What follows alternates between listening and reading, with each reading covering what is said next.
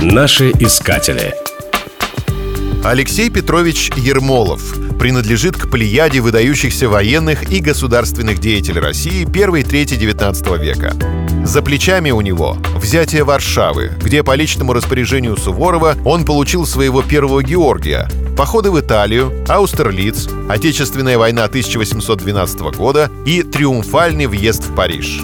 Но в памяти современников он навсегда остался грозным проконсулом Кавказа – за 10 лет своей деятельности на этом посту Ермолов заложил военно-административные основы русского присутствия на Кавказе, установил дипломатические отношения с Ираном, уладил пограничные споры. Неустанно занимаясь вопросами внутреннего устройства, Ермолов покончил с разбойничьими набегами горцев и работорговлей, освободил от крепостной неволи крестьян кабардинских князьков, проложил ряд новых дорог хозяйственного и стратегического назначения, содействовал развитию курортов в Есентуках,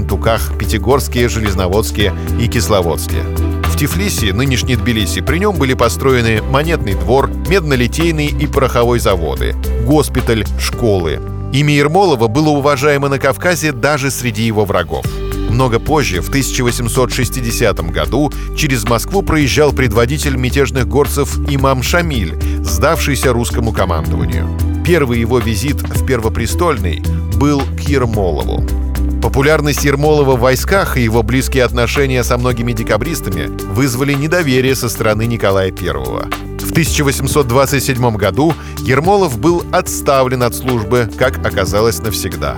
Но Россия не забыла своего героя. В день его смерти, 11 апреля 1861 года, дома и витрины магазинов обеих столиц украсились портретами легендарного генерала. Личностью Ермолова восхищались лучшие люди России. От Пушкина и Грибоедова до Лескова, изобразившего Ермолова в своем романе «Некуда» в образе отставного генерала Стрепетова. По отзыву декабриста Орлова, имя его должно служить украшением нашей истории. Наши искатели.